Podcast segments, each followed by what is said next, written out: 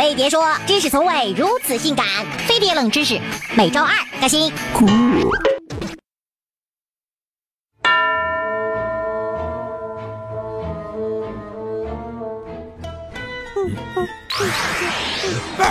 老王打女人真，渣男。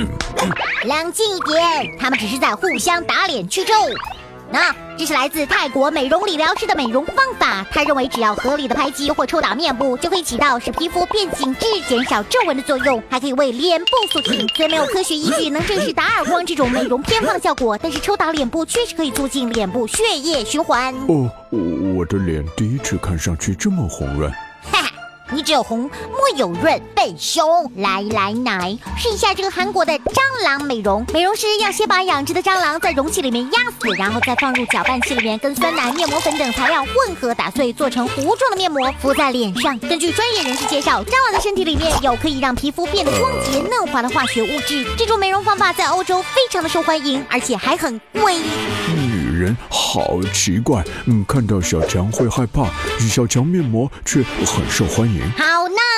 用动物来美容的，除了用小强，还用蛇。在以色列北部的一家健身馆，有一种蛇式按摩，让大王蛇跟玉米蛇等一些活泼好动的无毒蛇在人体上爬行，来达到按摩的目的。